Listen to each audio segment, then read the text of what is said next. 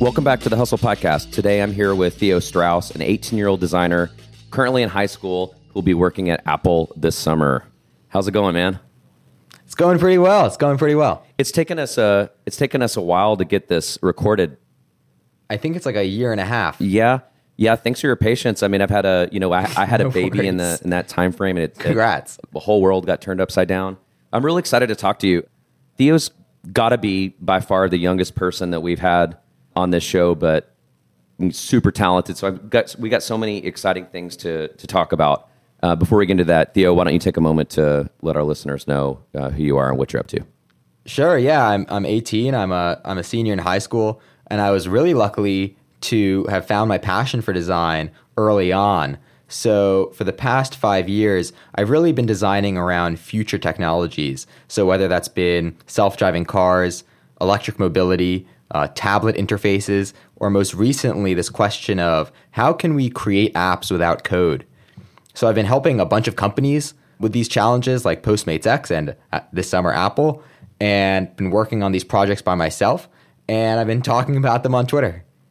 That's awesome. You're you're the guy. Correct me if I'm wrong, but you're the guy that built his portfolio with Figma, correct? I did. I'm pretty sure I was like the first website. I mean, it's desktop, tablet and mobile and I actually redirect you to the right Figma prototype depending on your screen size. Yeah, that was pretty cool. It's like why would I need why would I want to code something if I don't have to? Uh, it's pr- it's pretty clear what you're passionate about. Huh? yeah. I kind of put everything up front. Yeah. So uh, before we get into some of the the work related stuff, why don't you tell us a little bit about what it's like growing up in a in a city like New York City? It's pretty amazing. I mean, you have access to everything whenever you want it, and the energy is always super high. So, everything you really do, like I walk faster than everyone. I remember when I was in California, like no one would cross a street when it was a red light. That was crazy. Yeah. Um, but you also have access to just immense diversity. So people from all walks of life. I mean, I get in a subway car and you meet it's every color of the rainbow and every flavor of personality. It will be 6 a.m. and there will be a mariachi band playing. So it's been pretty great. I think that's led to a lot of of who I am as a person. Super high energy. I love talking with people. I think there's a huge entrepreneurial spirit in the city, and it's really don't stop going, and don't stop going until you're at a thousand miles per hour until you get something you want. Yeah, it's New York is a is a great place. I mean, it's kind of hard to des- describe the feeling of, of the city for people that haven't lived there. I grew up in a really small town, but big cities always felt more natural to me. So when I moved to New York, I felt right at home. I actually felt more culture shock when I moved back. I think maybe some people experience that the other direction. But do you think that you'll stay in a big city, or do you think that you know, as you go on and do things in your life, you're going to want to ex- experience different types of of cities and experiences? I mean, last summer I was in San Francisco, and that's a city, but it almost felt suburban. Yeah. I mean, I was living in this neighborhood, and I'd go outside at night, and there would be no one on the street, and it just didn't make any sense. So I think there's something about this city where it's just so concentrated and you have that access to people, I can't give that up. So I'm in the tech world. Yeah. I'll be out in San Francisco for sure, but I mean it's kind of like a pay my dues thing. So I'm gonna pay my dues in Silicon Valley and kind of get back here as soon as I can. Yeah, I, I can relate to that. Like if you've lived in New York City, like every other city really isn't a city. If you're going to live in a city, it's New York City. uh, Totally. by far. I'm really excited to get out more into like Southeast Asia because I really want to explore the super cities out there. Mm-hmm. I've heard Tokyo stacks up pretty well against New York and Singapore.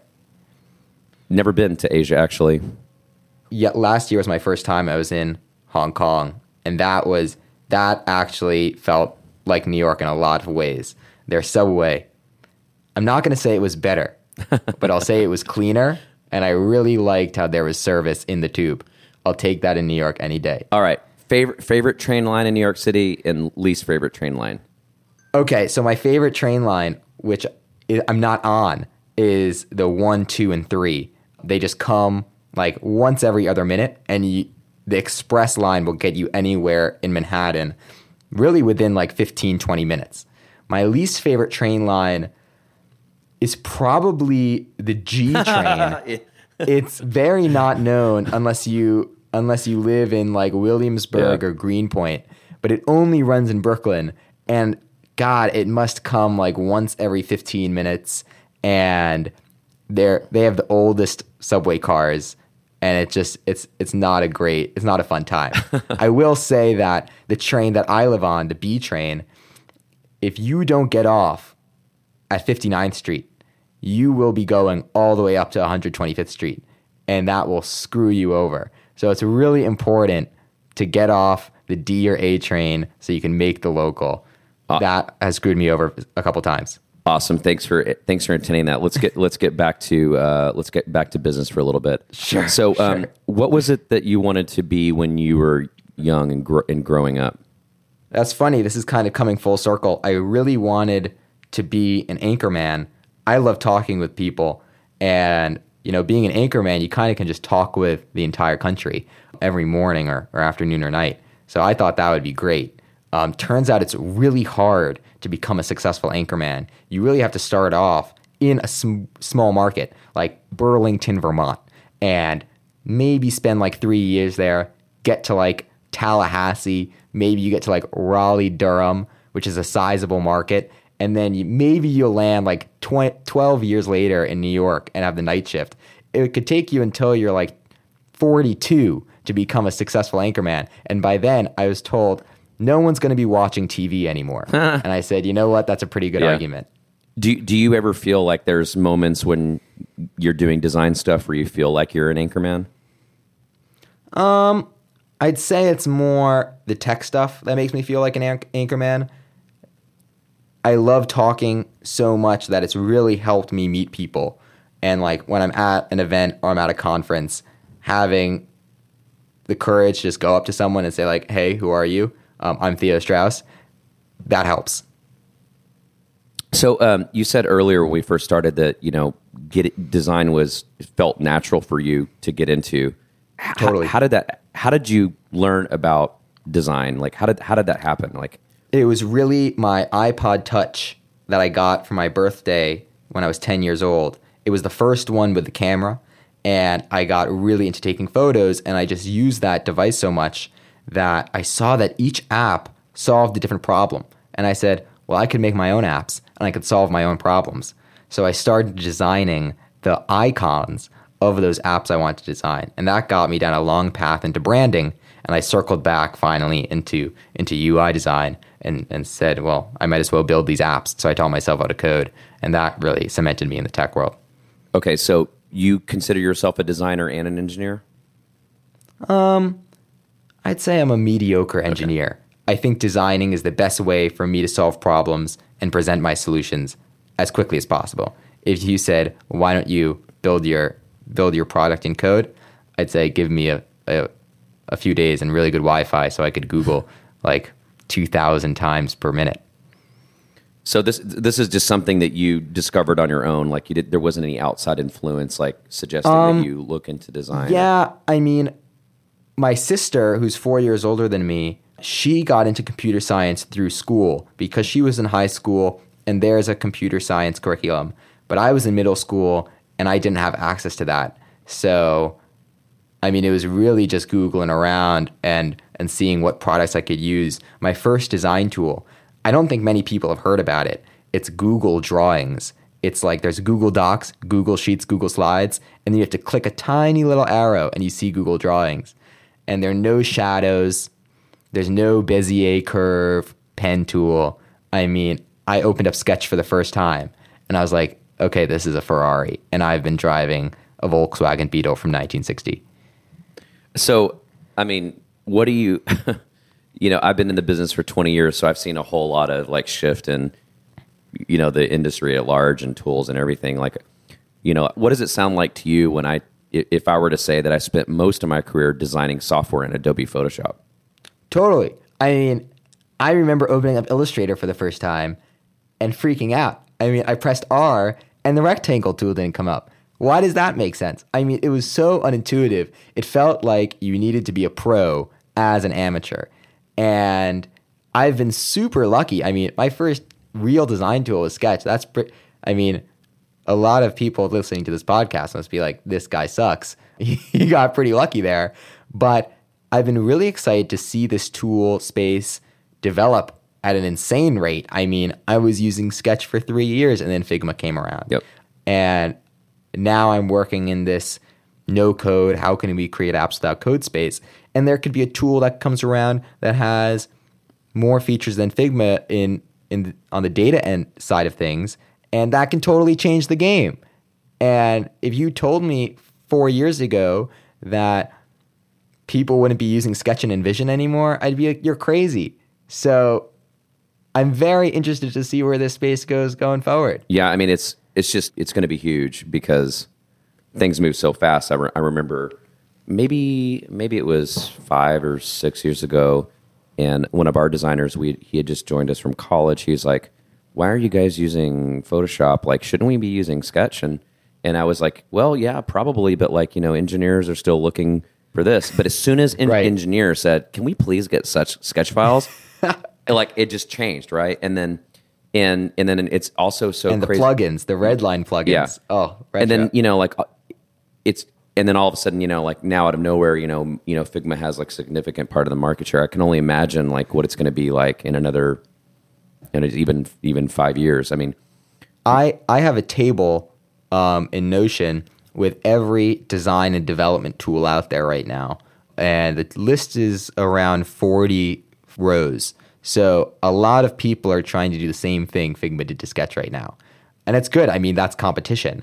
But going back to like the you you starting out in Photoshop, did you really start out in Photoshop or did you really start out with pen and paper? I remember a lot of people saying, "Oh, I sketch out all of my ideas on paper."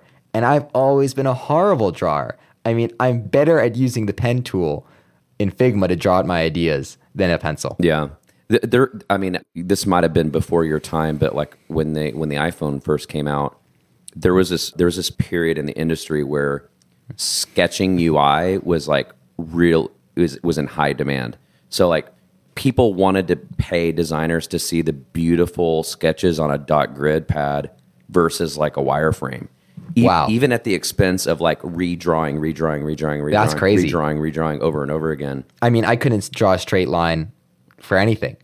You couldn't pay me ten thousand dollars to draw a straight well line. with the dot grid paper you could you know with the little dots but yeah it's it was so crazy to see people just like you know i don't know like people there wanted that back then you know it's like it, the things have changed so much like I, I you know it's hard for me i haven't the last time i personally designed anything was maybe three years ago wow, you know I look at the tools now and i'm like lost you know completely lost totally. so, first, I mean, you already have a job lined up at Apple and you're not even out of high school. Yeah. Do you even care about high school? Right? Like, like it's pretty surreal. Yeah, I do. I mean, my family definitely incentivizes education and values education, and I completely see the reason to. I've been keeping track over the past four years how many people have said, Are you going to go to college? And I'm at like 64 right now. 64 people have asked me. And yeah, like it's a great way to have a community. And something I've really struggled with is that I'm super in to this passion called design, and I haven't had anyone my age to share it with, or maybe one or two people. And I feel like college, that's next step is going to be like, wow, now there are all these people my age that have also been doing this stuff for the past four years, and I can hang out with them. I'm sure that you've thought about this or you've had people, you know, or you've talked to people about this, but just my impression of you and what you've accomplished already is that you're likely going to have more in common with the older pe- older people that you'll meet at work than you will with those young people in design school. You, you're Sure. you're already leaps and bounds ahead of like what I most mean, people accomplish. even when I was in preschool, I would hang out with the older kids. I think that's just been something I've always done. And I don't know. I think it's going to be interesting when I'm 60 years old. Will I be hanging out with the 80 year olds or will I be saying, hey, hold on, I want to hang out with the 25 year olds because they, they know what's up right now. Yeah. So maybe wonder what the peak is. Yeah, it's uh, it's it's like my my wife was in a similar position. She was a really skilled designer, and she had at the time that I moved to New York, she had like a crazy cool offer to go work at RGA, and Oh my god. and and she was like, "Do I do this or like do I stay in school?" You know, she uh, she chose to go in a different direction, but you know, just like yeah, you build relationships are probably the most important thing to, in my opinion, Totally. being in general. But it's also mo- the most important thing to having a career in design because often the people that you want to go work with or hire or that will hire you will be people that you know. And you know so i think what you know whether it's whether it's call no matter how much of the combination of work and in school you do you do those those relationships are always going to be the things like later in life that mean the most. Like you'll forget about the tools and the design. It's relationships are really key that I think that's a really interesting point because a lot of people have asked me like, "So, do you want to become a designer?" And I don't know. I mean, oh so you don't know yet I think design is really the best way for me to solve problems I have and visualize those problems as quickly as possible. But if I can do that and I can start a company around those solutions I make, will I be a designer anymore if I hire people to do that? right And I think as a founder, I'll be still very much like design thinking oriented. That's how I go about solving the problems from day to day. But will I call myself a designer? I don't even know if I'd like to call myself a founder. Maybe that's a little pretentious. I don't know yet. I think that's something I'm still figuring out. that's awesome Like um, grand poobah, you know? I mean, I mean, this is also something that I've been thinking about a lot lately too. You know, because the design business is booming, and like, you know, like you can almo- almost trick yourself into making certain things. Like, I often think about like, am I a designer or am I, like you said, like a founder? Right. I tend to want to call myself a designer because to me that means it's the way that I look at problem solving. Exactly. Um, and then you look at like specific titles, like are we digital designers or product designers? Like, That's the whole problem. Yeah. I mean, when I tell people I'm a designer, they're like, "Oh, great! Can you make this beautiful painting for me?" And I'm like, "Well, that's an artist." Yeah. Or like, "What about a logo?" And I'm like, "Well, that's a graphic designer." And I might be able to do that, but that's not really the design I'm super into. yeah. I think designer has that ambiguity that can either be great or can be frustrating. I hope that your generation can take our field to the next level. Like, I mean, I think one of the biggest issues that our that the design has right now is that it's just not. It hasn't been around as long as things like architecture, and so Thinking. there's there's no like consistency in titles and and and stuff like that. I hope that I hope that uh, that I hope that that improves. So uh, we'll we'll keep in touch on that. something I've been thinking a lot about is is will design become even more of a selective pool or will it really be democratized? If we have this tool where anyone can create anything. I mean, even with Figma, we're seeing pro- professional designers using it. We're also seeing kids in third grade. Um, their teachers are introducing it to them to draw on it. And we're also seeing researchers in academia using it to, to chart out their graphs.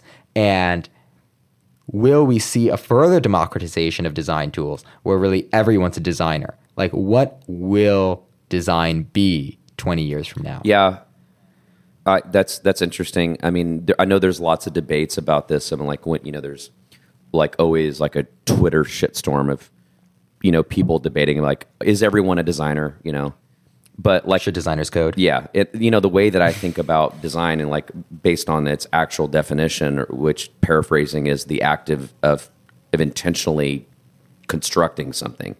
I do believe that lots of people participate in design decisions. You know, which is one of the reasons why I love Figma. Like you, you know, you you can have engineering and business and you know UI writers and designers all participating in that. Yes, I also think that there there there is always like usually like one person that's responsible for thinking about that 24 hours a day. But I I do think that like it's kind of a, in my opinion a snobby thing to say like oh like only designers design. Right, completely. I think design thinking, you know, David Kelley and IDEO have been a huge inspiration of mine. And that idea that anyone can have creative confidence and anyone can can think like a designer, that is really the democratization of it. For me, I mean, if you get an anthropologist in the room with an architect, with a graphic designer, and a UI designer, I think those could all be considered designers because they're all thinking in the same way. It's just how they apply their thinking to the to the problems they're solving and the products they're building. Yeah. So tell me, I want to talk a little bit. There was something that you you wrote in the notes when we were planning the, this talk that I didn't really expect. this this whole, you seem to be an expert in like cold emailing, or even Yes. or even like enjoy doing it, which is It's a weird hobby to have. that is a weird hobby because it's like for a lot of people it's the hardest thing to do like we, we you know like it means something to me because we're trying to do that too so tell me a little bit about like how some of the things that you've done in the in the cold in the, in the cold emailing space and how that's helped you get to where you are right now Yeah, it's it's really helped me immensely. I mean, I design products as seriously as I design my emails. I think email is an art form. And it really started when I when I was 15 and I said or 14, I said screw summer camp. I want to work at a startup. And my the startup that was most influential to me was Squarespace talking about podcasts. And I said, I'm going to get an internship at Squarespace. So I designed, I wrote this, e- this cold email to the CEO, and it was like three bulk paragraphs, long email. I mean, I would not have enjoyed reading it. And I sent it, and I did not get a response. So I sent it again. I did not get a response. I designed a card, and I actually hosted the email on a Squarespace website. I hand delivered it down to the office and I finally got a response. Turned out I was writing to the wrong email, and it didn't work out, but that prompted me to email around 65 other founders that spring. And I got around like 45 responses. I got like 20 meetings, and I got zero offers. But what it taught me is really what is a good email. And I iterated on this emailing template just like I iterated on the on the user interfaces I designed. I'd say the biggest misconception in emailing is no one likes reading long emails. I call total BS on that.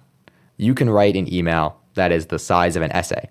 And as long as you connect every line to something about your background and something about their background, they'll keep reading it because people really like when they have something in common with you. And how I've gotten every internship, really up until this summer, has been through writing a cold email good enough to get someone's attention. wow that's that's awesome you gave one example of like what makes a good email like are there two or three other sort of Totally. tips you have Um, I actually designed a template on Sketch so I could see what a email looked like on my computer and what it would look like on a phone. And a big tip I give is your email should be broken up into two line blocks. It should never exceed two lines because it will look way too long on a phone. And when people see long paragraphs, that's intimidating. so even if it's a long email only always two line blocks Oh yeah, if it's two line blocks, they'll keep reading forever because it's like bite sized chunks. It's like when you go to the movie theater and they you get the small candies, you keep on eating them. Those mini Kit Kats will destroy you. Another thing is research. I mean, I say you should have read five links about the person you're emailing before you write it because that way you can connect as much as possible about your background with their background and you can interweave that into the email. Like I go so far into like reading personal blog posts they've written and seeing what words they've used in their blog posts. If there's a synonym to those words in my email, I'll fl- I'll switch them. So subconsciously they'll say, "Wow, this guy writes like I do." Hmm. It's just like how can we improve the chance that they'll give a crap about this email and respond to me by like 1%. And if you do that enough, you'll get to 100. Wow, that's that's really awesome. Yeah, that's I, is it stalkerish? I think it's just like, I think it's just persistence. Well. I mean, yeah. I mean, it, I mean, it's. I, I don't see that as stalkerish because if you if you really truly want to connect with someone that at, at a level where you would go to that amount of research, then it's there's a probably a good reason why, right? Like Totally. you know, like, I mean- would do that with probably everyone, but like, yeah, I've looked up to people and I've and I've sent them an email and I've just waited. I'm like, wow, it's gonna be really great when I start to get cold emailed because I just want to care so much about responding to that person. And I actually just got a cold email a few weeks ago for the, like the first time, and it was written in the style that I cold email because he had read my blog post, and I said, "Yep, that's worth that's worth replying to." That's awesome. If you Google how to find a CEO's email address, apparently an article that Theo wrote uh, comes up as a top result on that. So it does. That's embarrassing. Um, I wrote that on Medium. It's pretty good. You'll find their email address. I think I think the first thing is to find their work email address. But it gets really fun when you start looking for their Gmail because if you slide into someone's Gmail or personal email, that they'll get a kick out of that. Awesome. You know, I'm curious. Like when I and I'll just be honest. Like when I was your age, all I was thinking about was skateboarding, girls, getting drunk, and just like I wish I was. I have a skateboard and I partially know how to skateboard, but I'm not cool enough to really rock the skater vibe. I, I will admit. and punk rock. But like, I mean, Punk rock. the only interesting. The only thing, like the like the thing, the one thing that we have in common is that, like, at, when I was in junior in high school, I got accepted into the design school that I wanted to be in. So, like, I was, I knew what I wanted to do. I was kind of writing it out, but by n- no way was I as like mature and motivated and you know and professional and all that. Like, are you a standout, or like, do you have like other friends your age That's that are something that to are say just about as New York. motivated as you are? Motivated, yes. Passionate, I don't know. I think it's super lucky to find a passion early on. And we have this idea in America that, you know, don't worry if you don't know what you want to do. You can find that in college. And if you don't want if you don't find what you want to do in college, don't worry. You can become a management consultant. And if you don't know what you want to fi- do when you become a management consultant, don't worry. You can go to grad school. And I'm very curious how we can bring that like passion finding down to high school and help kids find their passion much earlier on than what we're doing now. I go to an extremely amazing school. It's Dalton. If you are in New York and you have kids, send them to Dalton. And they really support kids in finding what they want to do, which is great. I mean, we have a test kitchen in our school, so if people are into cooking, they can cook. Baller. So I'm a standout in the sense of the tech world. I don't think I'm a standout in terms of, of liking something, but I think there's much more work we can do in terms of getting the number of people in my grade really into something that they would want to pursue mm-hmm. throughout their life. Yeah, I mean, it, I mean, it's it's been you know I graduated high school in 1996, and so I know think a lot of things have changed. But you know, um, You graduated college before I was born. oh man, Sorry to date you. hey, it's not how old you are; it's how old you feel, right? totally. when I was in school, it was the curriculums were really based on the traditional fields, be a doctor, et cetera, et cetera. Like so, they're like they were all the curriculum was designed for like being an engineer or being a doctor, and like if you didn't kind of fit into those molds and different learning styles, you were kind of like out here, right? Since then, I've you know I've you know, like even my brother like who is still older than you but younger than me like you know they were teaching you know more like computer sciences and in other other fields. I think it's awesome to yeah i think um i don't know like I, I i do agree that people should find their passions but i also do think that um this world we live in pressures us to make decisions about what we want to do often before we're ready Agreed. yeah I think two things to be said here. One, yeah, I think there is still that idea that there are these main tracks that you need to go on. It's been really difficult for me finding finding a place I want to go for school that allows me to both do computer science and design. Actually, design is usually in the School of Architecture. That doesn't make sense. The second thing to be said is there are ways to help kids find their passion without boxing them into one of these paths, just like you're saying. And I think that's really where the term interdisciplinary comes in because interdisciplinary classes, classes that bridge computer science and design, that bridge philosophy and biology, like bioethics, that gives kids exposure to a bunch of things in one class. Mm-hmm. So they can really choose their choose their own path like make your own adventure. And i think that's what we need more of. So we're not forcing kids to decide what they want to do. We're just giving them as m- much exposure as possible and helping veer them into a path where they can really f- zero in. And then for those that do find design as a career path, I think our industry needs to be a lot better at like really making sure that we're not turning great designers into like really terrible managers. Agreed. Totally agree. It's actually surprising that you said you don't you haven't designed for 3 years. I was blown away when I met the head of design at a company and he's like, "Yeah, I haven't designed in like 5 years." I said, "What? That's crazy. How could you want to do that?" And I think there is there are people that go into the managerial track. There are those people that stay in the in the IC track. Mm-hmm.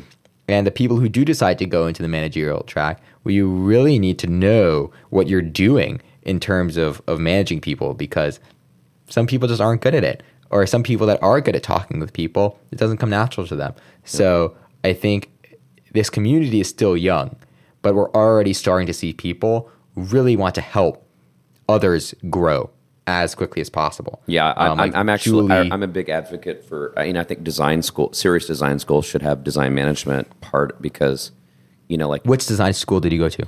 Well, I didn't. I didn't go to like a like like a real design school. Like I went to the Art Institute.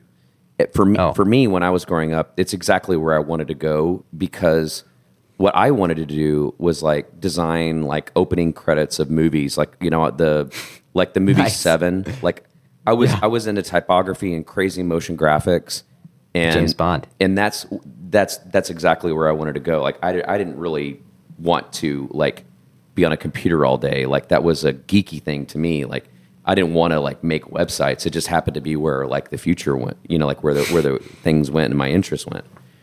Intro screens to loading screens. Yeah.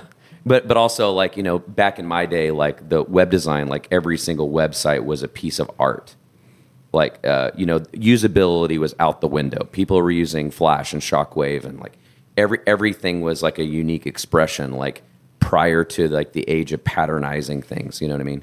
It just so happened that like i'm a kind of a systems guy anyway so like you know it you know you it, were able to draw the connection. Yeah, yeah and it felt kind of natural to me to go towards like you know. I'm very curious how you even got into design to start with. Like how did you know one like how did you did you were you just watching movies and you're like, yeah, I want to design these, and yeah, art school is the best option for me? No, um, you have to be serious to want to go to art school. I mean, that really boxes you in. My my father was a graphic designer, a, a, oh, a, that helps. A self-employed graphic designer. I mean, he doesn't give himself enough credit. Like he he referred to himself as a commercial artist. The, the kinds of stuff that he did was like it was all by hand, like logos by hand, you know, he wow. would he would do big walls, uh, you know, murals. It was all typography and and and stuff like that. You know, like he basically stopped his career when, like, he bought he bought the first Apple and he brought it home thinking he might use it, but he never did. But you know, I used to like he used to work from home, and so I spent a lot of you know he used to work from home, and then he had a studio. And when I wasn't in school, I would I would always spend time with him. So I, I used to watch him work and and I, so I've always, you know, like I was always like very inspired by what he did. He was also an artist, like a, a painter and a sculptor, and he had he had gone to architecture school and he had dropped out of architecture school.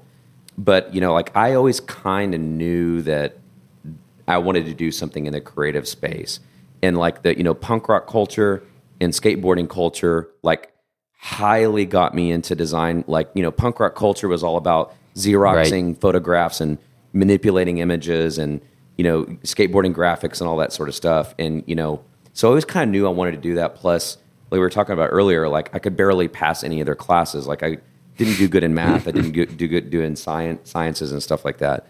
Uh, and you know, so I'd already kind of, you know, I'd made a decision very early on that I wanted to do something creative. It was it wasn't until like someone that I knew like connected the dots and said like I don't know if you knew this or not, but like there's like emerging field right now where you can you take your artistic ability and like get that involved in like game design and like most you know like movie titles. And so like then i was like huh.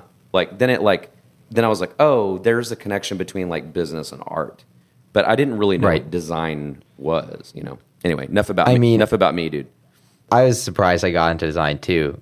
I've been one to know what i want to do early on wanting to be an anchorman. I mean, I wanted to be an anchorman from when I was seven to 13. When I, and then at 13, I was like, cool, I'm on the tech train. But I've always been jealous of people who've had influences from their parents that are like, great, I can just inherit what you've been doing. My dad is a banker, and my parents wanted me to get into banking. Oh, I was so just going to ask you what your um, parents want you to do, and you just answered. Oh it yeah, on your own. my sister and me have gotten in fits with our parents about not wanting to go into banking, and I've talked with a bunch of people in the tech world whose whose parents were like execs at Yahoo or execs at IBM, and I said, "Wow, like, oh, the connections must have been so easy. I had I had to cold email on my own." Speaking of connections, I mean, I had to go out of town on this kind of really depressing trip. My my grandmother was dying, and so I went Oh home to go Sorry. visit her. And I ended up with at dinner with my uncle and my parents. And over this dinner, my my uncle went on to explain this dinner that he was at when my uncle was retiring. My my uncle used to be an executive at Exxon, like really really high up. Like Wow. he used to like oversee all all of Exxon operations in Egypt. Oh my god! Anyway, my uncle was telling me that he was sitting across the dinner table at my uncle's retirement dinner from Jeff Bezos's parents. And so at the end of that, I was like, hmm, I guess I'm going to have to do some networking because apparently my uncle knows Jeff Bezos. anyway, I, I was listening to um, another podcast, How I Built This, uh, with Howard Schultz, the, the CEO of Starbucks. And, or I guess not the CEO anymore, but he said when he went to raise his first round of capital for Starbucks in Seattle, he walked into Bill Gates' office, but Bill Gates Sr. And I said, wow, that's a good person to know. oh, but yeah, my my connections have been like the bedrock of of my career so far. I mean, I don't know what I would have done without that cold emailing network that turned into mentors, that turned into advisors. They're they're the core of how I go forward every day. I, I I love how you think about like the way that I see with the way that I understand you think about yourself. I love that you you have uh, these passions and interests and you're not really committed to anything yet. I think that's really awesome. Like I'm really kind of curious to check in with you in another five to ten years and like see what you're doing. I mean, it's it's obvious that whatever you're going to be doing is is awesome, and you're definitely going to Hopefully, you're definitely going to make your parents proud. That's for sure. Uh, I want to I want to talk about um, I want to talk about like some of your uh, personal projects are like. sure. I'll let you sort of introduce them because I don't really know like what you can talk about and what you can't. I want to be really careful about that. But I definitely want to make sure that we talk a little bit about Dimension. Sure. Yeah, Dimension is a project I worked on for a solid amount of last year. I got really into tablets and iPad just because I saw, you know, I've always thought I was in the next generation. Um, turns out there's a gener- there's starting to be like a new generation even below me, um, and they're all growing up on iPads. And I said, well, this is the future of computing. You know, just like I came into work and said, no way we're using Illustrator, we're using Sketch, a lot of people will come into work and say, There's no way we're using MacBook Pros. I want to use my iPad Pro. So I said, There's this great design tool, but it's not on tablet. I might as well adapt it to tablet myself, hoping that it will get on iPad and I'll be able to ditch my computer for an iPad. So I went about adapting Figma and Sketch, they all have the same UI basically, to tablet interface. And that means getting rid of keyboard shortcuts, which is like the worst thing to say to any person who's productive on a computer. Oh, and getting even rid if- of a mouse. you have the, the keyboard for iPad? the goal of of Dimension was to say, I want this flat on a table. Okay. I'm really on the go here. All right. Can I be as efficient and effective on an iPad as without, as I am on the computer? And it was pretty cool. I mean, I learned a lot. I talked with a lot of people. I sat down with a lot of designers to see if my prototypes held up. And I mean, I didn't build it just because I don't have Figma source code, but I did design it on Figma and I kind of launched it out there as a blueprint, made it open source. So you can go download the files if you want, theostrauss.com slash dimension. And um, I mean, 150 people have all taken it and downloaded it and changed some aspect of it. And Evan Wallace, who's the, who's the CTO of Figma, has been playing around with iPad stuff. And I mean, iPad's very much the future. And right now there's this problem where everyone has that one app that they have on their computer but they don't have on iPad. So the goal is, you know, I'm doing this for design. Someone else will do it for X. Another person will do it for Y. And another person will do it for Z. And eventually, yeah, we'll be able to fully go over to the to the tablet train because that's that's where the future's heading. Has anyone used your thinking to figure out how they would do that on like a, for example, like a Microsoft Surface tablet? Totally adapts. Totally adapts. Um, as long as you have a stylus, I mean, you're pretty much set to go. Awesome. What else? What else are you working on? What have you worked on recently that you're excited about? Whether it's a side project or something from one of your your jobs or apprenticeships or whatnot. Totally. Right now, I'm I'm really excited about how can we make apps without code. I kind of want to take all those apps that I've designed in Figma that don't really have data feeding into it and have that capability. So how can we have a backend that's just as visual as Figma's front end and has complete parity with the backends that coders access programmatically? And then how do you tie the two together? And that's a really big problem. And it's been really exciting to research. I'm obsessed with research. You can probably tell by the extent I go to find someone's email address. but it's been really exciting to research not just what's happening now. There are around like 40 tools all trying to do this. But there have been so many technologies from the 90s and from the 80s that have laid the pieces of the puzzle. Just no one's put them together. I mean, I'm reading an 800 page manual about this technology called HyperCard, which came with every original Macintosh. And I you used could build HyperCard. That's badass. You could create your own basically like apps, and it had auto layout even, which Figma just got. And I've been researching Next, Next OpenDoc, um, and Next uh, Enterprise Open Framework, Objects Framework, and it lays out how we can build these databases visually and how we can connect all these elements together. And history repeats itself. And we're very close to having this tool come to fruition where you can, you don't need to be an engineer, you don't need to be a designer. You could just do it and take your product from zero to 100. That sounds awesome. I mean, there's, I mean, it doesn't just sound awesome. I mean, it's very clear that that's, you know, where things are going and how we need, how we need to get there.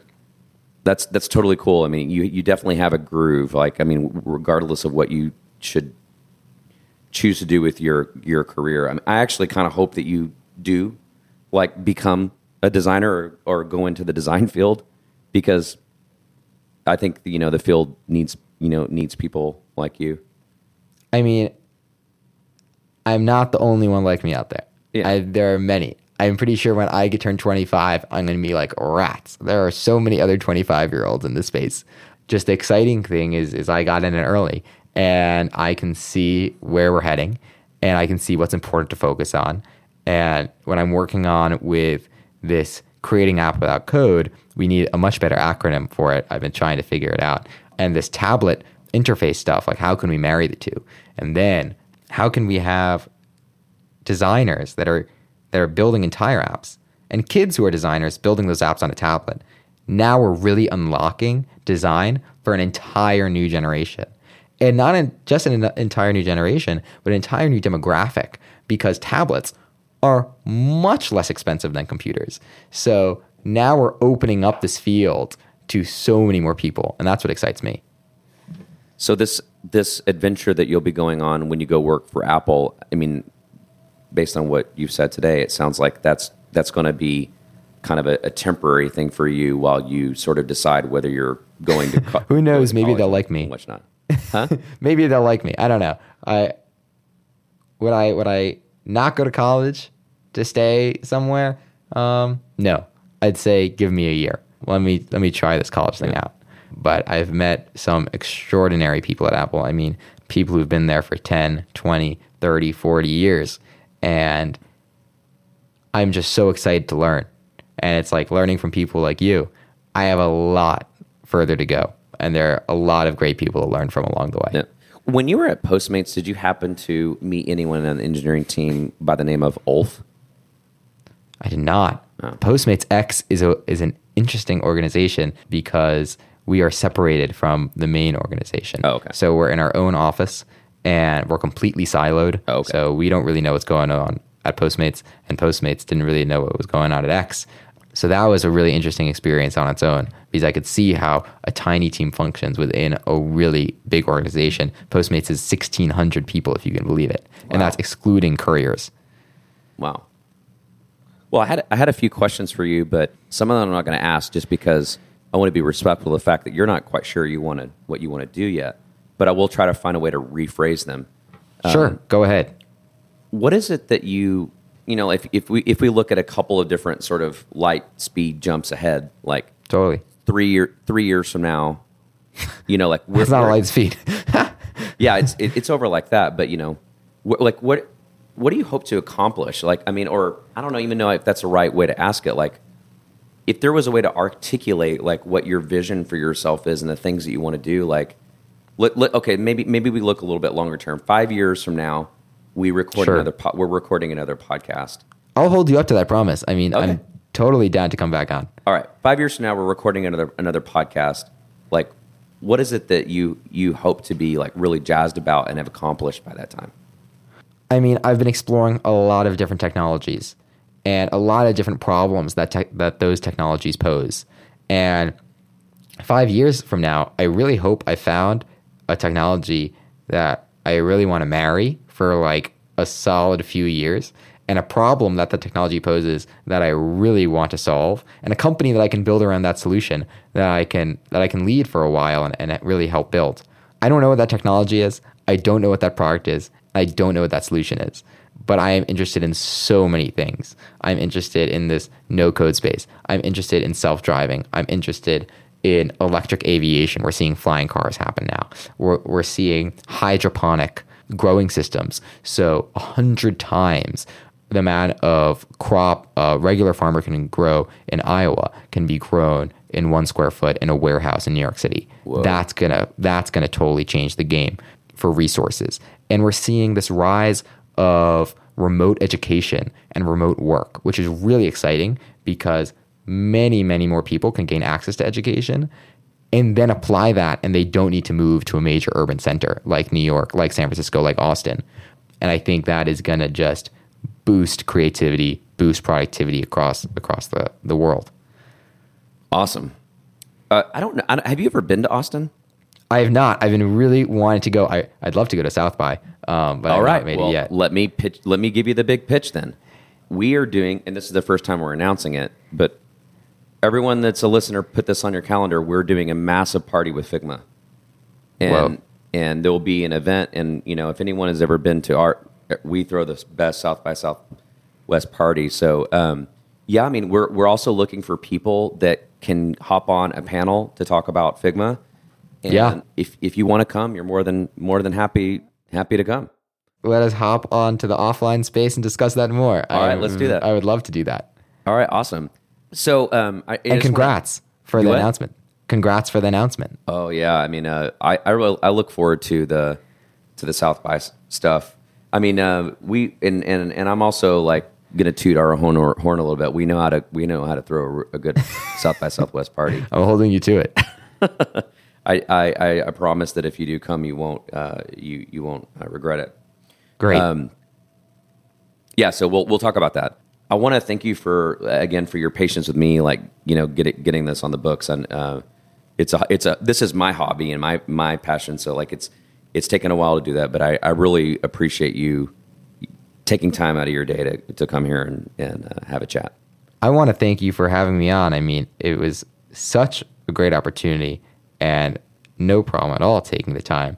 I mean, you've had some little children to deal with, and uh, that's great. I mean, it's really amazing what you're doing. Thanks, man. Well, why don't um, how can people connect with you if they want to holler at you or see the work you're doing and whatnot? Yeah, theostrauss.com. My email is theo at theostrauss.com, and my Twitter username is at Theodore Strauss. If you work at Twitter, maybe you can give me at Theo Strauss because it is currently occupied. But yeah, those are the ways to contact me and check out my stuff, and I will respond. Awesome. Thanks, Theo. Um, we'll see you next you. time on the Hustle Podcast. Thanks for tuning in. Cheers. You too. See ya.